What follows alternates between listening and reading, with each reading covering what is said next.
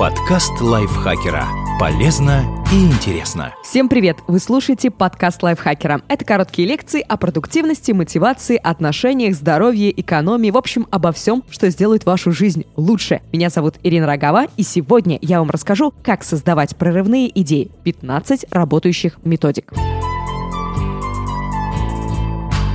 Креативные методики помогут всесторонне изучить проблему, ускорить процесс генерации идей, найти множество решений и снять психологические блоки. Вы можете использовать эти идеи как отдельно, самостоятельно, так и в команде. И первая методика — это мозговой штурм. Что это такое? Мозговой штурм или брейншторм — известная креативная методика по поиску идей в команде. Техника позволяет рассматривать любую проблему под разными углами. Как это сделать? Соберите команду из 5-10 человек и сформулируйте проблему. Засеките 10 15 минут на то, чтобы каждый член команды подумал и записал свои мысли. Каждый участник делится своими идеями, а ведущий записывает их на доске. Группа может дать позитивную обратную связь после того, как автор закончит выступление. И следующий этап – проголосуйте за лучшую идею. Что важно? Поощряйте абсурдные идеи и не критикуйте чужие предложения. Не углубляйтесь в детали, чтобы сэкономить время и силы. Главное не качество идей, а их количество. Вторая методика – обратная мозговая атака. Суть техники – поиск недостатков недостатков и совершенствования рассматриваемого объекта. Метод был придуман в компании General Electric и подходит для решения конкретных задач в различных областях. Как сделать? Соберите команду из 5-10 человек. Сформулируйте задачу.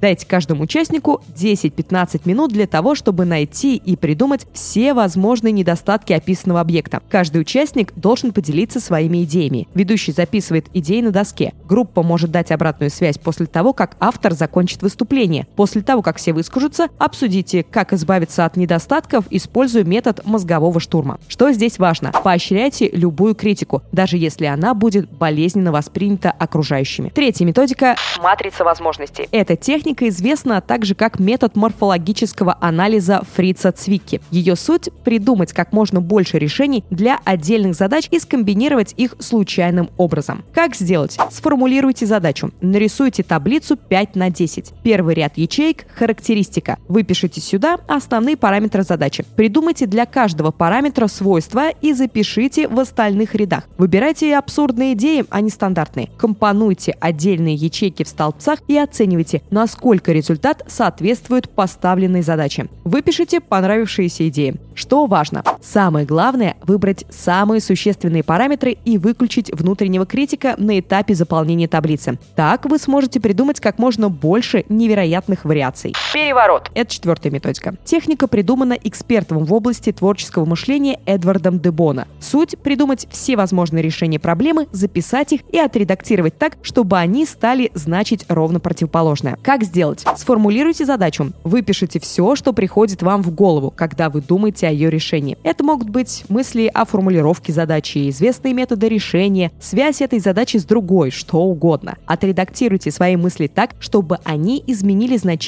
на противоположное. Замените слова на антонимы, поменяйте порядок слов, поиграйте с частицей «не». Рассмотрите каждое перевернутое предположение и спросите себя, при каких условиях оно могло бы стать возможным решением задачи. Запишите возникшие идеи и выберите лучшие и доработайте их, если это потребуется важно, если гора не идет к Магомеду, Магомед идет к горе. Это поговорка, классический пример применения этого метода. Метод Киплинга. Это пятый метод. Метод основан на известном стихотворении Ридерда Киплинга. Суть проанализировать проблему и развить идеи с помощью вопросов «что», «где», «когда», «как», «зачем» и «кто». Метод подойдет для работы с конкретными задачами в команде и самостоятельно. Как? Сформулируйте задачу. Задайте объекту рассмотрения 6 основных вопросов. Что, где, когда, как, зачем и кто. Ответив, переходите к дополнительным. Это поможет всесторонне рассмотреть проблему. Сколько, почему бы и нет, каков срок, в каком месте, кто с этим справится, где еще, в чем состоит проблема, почему это происходит, как преодолеть эти трудности, кого надо привлечь. По ходу креативной сессии выписывайте ответы и новые возникающие вопросы. Этот метод требует критического мышления и конкретных ответов. Не углубляйтесь в детали, чтобы сэкономить время и силы. Инсайтный метод. Это метод номер шесть. Это известный и доступный метод метод, которым пользовались художник Сальвадор Дали, мыслитель Рене Декарт и многие другие великие. Техника позволяет работать со своим подсознанием и вылавливать идеи, о наличии которых вы сами не подозревали. Суть – фиксировать содержание снов и использовать эту информацию для решения задач. Также можно использовать идеи, пришедшие к вам во время долговременной медитации. Как это сделать? Возьмите тетрадку или блокнот и положите рядом с кроватью вместе с ручкой. Это будет ваш дневник сновидений. Перед тем, как лечь спать, сформулируйте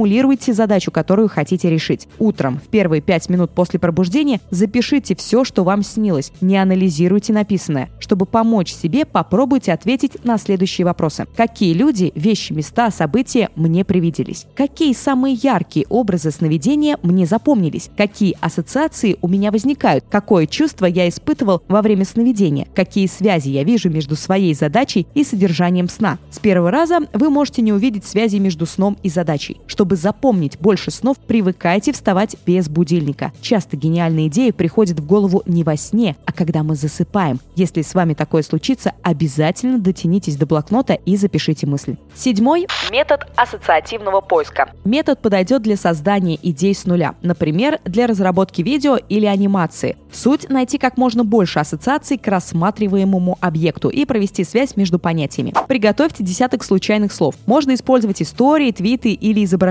Соберите команду и сформулируйте проблему. На каждое заготовленное слово дается по минуте. За это время команда должна дать ряд ассоциаций. Старайтесь мыслить масштабно, допускать нелепые ассоциации. Записывайте каждую ассоциацию на доске. Продолжайте, пока не придумаете ассоциации для всех слов или не наберете достаточно для решения задачи. Используйте полученную информацию по назначению. Важно, говорите первое, что придет в голову. Если вы зашли в тупик, просто смените слово. Лучше использовать слова, не имеющие прямого отношения к самой проблеме. Восьмой метод – диссоциация. Эта техника обратно предыдущей. Вам придется искать не ассоциации, а наоборот, комбинировать идеи, которые друг с другом не связаны. Вам нужно будет сопоставить задачу с уже известным процессом из совершенно другой сферы. Технику описал писатель и журналист Артур Кёстлер. Как это сделать? Сформулируйте задачу, нарисуйте таблицу с двумя колонками. Запишите в левой несколько процессов, не относящихся к задаче. Правой колонке запишите процессы к задаче, относящиеся. Найдите параллели между процессами в колонках. Подумайте, как можно использовать эти сопоставления для решения задачи. Фиксируйте возникающие идеи. После перерыва выберите лучшие и доработайте их, если потребуется. Важно, успех зависит от умения рассматривать процессы отвлеченно друг от друга. Разорвав шаблоны мышления, вы найдете связи между несвязанными друг с другом понятиями. Случайный стимул. Девятый способ. Эта техника напоминает гадание на кофейной гуще. Ее использовали наши предки и современные гадалки для интерпретации знаков. Задача – разглядеть связь между двумя соперничающими темами. Как это сделать? Сформулируйте задачу, выберите любое слово и напишите его рядом с задачей. Это будет ваш стимул. Чтобы помочь себе, запишите под стимулом его отличительные черты и ассоциации с ним связанные. Поставьте таймер на 3-5 минут. Удерживая в голове задачу и стимул, постарайтесь найти между ними связь. Фиксируйте появляющиеся идеи. Не углубляйтесь в детали. Вам надо набросать как можно больше решений. После перерыва выберите наиболее перспективные идеи. Доработайте, если требуется. Важно! Если не удается найти связь с первого раза, не мучайтесь. Лучше выберите другую технику. Менять выбранный стимул нельзя. Метод можно усложнить, добавив еще три случайно выбранных стимула. Котена. Котена – словесная игра, которая заключается в связывании двух слов в цепочку – котену при помощи слов ассоциаций. Ваша задача – выписать цепочки слов на бумаге и доработать появившиеся идеи. Как это сделать? Естественно, сформулируйте задачу и запишите ее. Выделите в формулировке задачи 2-3 ключевых слова. Запишите их на бумаге так, чтобы они стояли подаль друг от друга. Вам предстоит прописывать цепочки слов между ними. Определитесь с правилами, какие слова можно придумывать.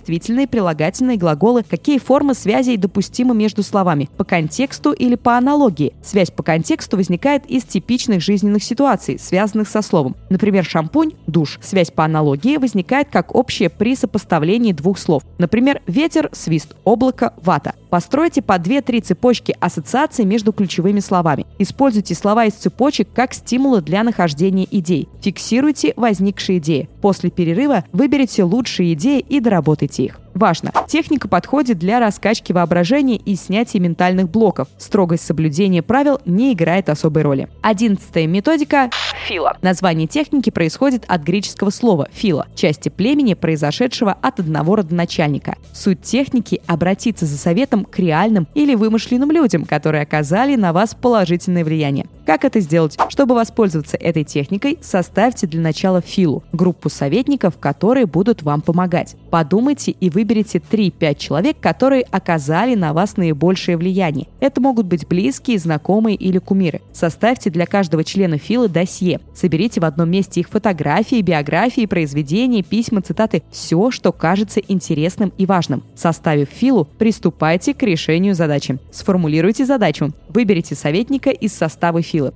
Выберите случайным образом совет из собранного досье. Это может быть ключевое слово или цитата. Постройте связи между советом и задачей. Спросите себя, как бы ваш советник решил эту задачу, что ответил бы на вопрос. Либо представьте, что вы устроили совещание с советником и постарайтесь услышать его ответ. Записывайте возникающие идеи. Переходите к следующему совету или выбирайте другого советника, пока не получите достаточное количество идей. После перерыва отберите многообещающие идеи и создайте решение на их основе. Что важно, вы можете посвятить не один месяц составлению досье для каждого участника филы. Чем больше информации вы найдете по каждому советнику, тем проще вам будет решать задачи. Двенадцатая методика – метод квот и идей. Техника позволит вам находиться в состоянии генерации идей постоянно. Ваша задача – установить себе ограничения на количество идей, которые вы будете придумывать ежедневно. Как? Сформулируйте проблему, цель и задачу. Решите, сколько идей вы готовы придумывать каждый день. Берите планку выше для начала начала 10-20 идей. Придерживайтесь установленной квоты ежедневно. При необходимости поставьте себе напоминание. Идеи, относящиеся к одной теме, лучше записывать в одном месте. Периодически просматривайте свои идеи, выбирайте лучшие, дорабатывайте. Для генерации идей можете использовать любую технику. Важно, не критикуйте себя за неудачные идеи и не вычеркивайте их, работая над несколькими проблемами одновременно. Техника шести шляп Эдварда Дебона. Эту ролевую технику придумал эксперт эксперт в области творческого мышления Эдвард Дебона. Ваша задача – рассмотреть проблему шести точек зрения. Как это сделать? Соберите команду из шести человек. Сформулируйте задачу. Раздайте каждому участнику команды по предмету, например, шляпе одного цвета. Красный, желтый, черный, зеленый, белый и синий. Каждый цвет означает свою роль. Например, красная шляпа отвечает за эмоции, предчувствие, интуицию. Желтая шляпа описывает выгоды и преимущества. Черная учитывает недочеты и возможные риски. Зеленая генерирует идеи. Белая озвучивает факты и цифры. А синяя шляпа – это ведущий, который контролирует смену шляп. После того, как все узнали свою роль, участники рассматривают проблему соответствия с данной им ролью. Идеи высказывают свободно, как во время мозгового штурма, и фиксируют на доске. Что здесь важно? Успех зависит от того, насколько хорошо каждый участник может задействовать разные виды мышления для решения проблемы. Ведущий должен напоминать участникам об их ролях и не позволять примерять до положенного времени чужие роли. Сессия заканчивается, когда каждый участник примерит все шесть шляп. Фрирайтинг. Эта техника впервые была описана профессором английского языка Питером Элбоу. Суть – выключить внутреннего критика и получить доступ к скрытым идеям и знаниям через импровизацию на письме. Возьмите ручку и несколько чистых листов бумаги или откройте новый текстовый файл на компьютере. Поставьте таймер на 20 минут. Выключите все уведомления. Пишите все, что приходит в голову, пока не кончится время. Не отвлекайтесь, ничего не зачеркивайте и не исправляйте. Оставайтесь в потоке. Закончив работу, отложите текст. После хорошего перерыва прочтите написанное вслух. Отметьте фрагменты, которые можно использовать в дальнейшей работе. Запишите идеи, возникшие при разборе текста. Важно, не пытайтесь сразу извлечь пользу из написанного. Первые сессии направлены больше на снятие стресса и внутренних блоков, чем на решение конкретных задач. Если вам не о чем писать, пишите о том, что вас окружает. Постепенно у вас начнут образовываться в голове ассоциации, и дело пойдет на лад. И последний метод – метод ограничений. Метод был сформулирован профессором Стивеном Кослином. Ваша задача понять, что может помешать вам решить проблему и переосмыслить ее формулировку, чтобы прийти к правильному решению. Как это сделать? Естественно, сформулируйте задачу. Придумайте ограничения, которые мешают вам выполнить задачу. Выпишите их. Найдите три способа, как можно обойти каждое ограничение. Найдите три способа, как можно изменить каждое ограничение. Подумайте, как трансформируется задача, если снять и изменить каждое ограничение. Найдите еще ограничения. Повторите поиск ограничений и трансформацию задачи несколько раз. Сравните исходную и конечную задачи. Что здесь важно? Если у вашей задачи нет ограничений, придумайте их. Ограничьте задачу в будущем и прошлом сверху и снизу. Спасибо вам большое за прослушивание. Подписывайтесь на наш подкаст, ставьте ему лайки и звездочки, пишите комментарии. И до встречи в следующем выпуске. Подкаст лайфхакера. Полезно и интересно.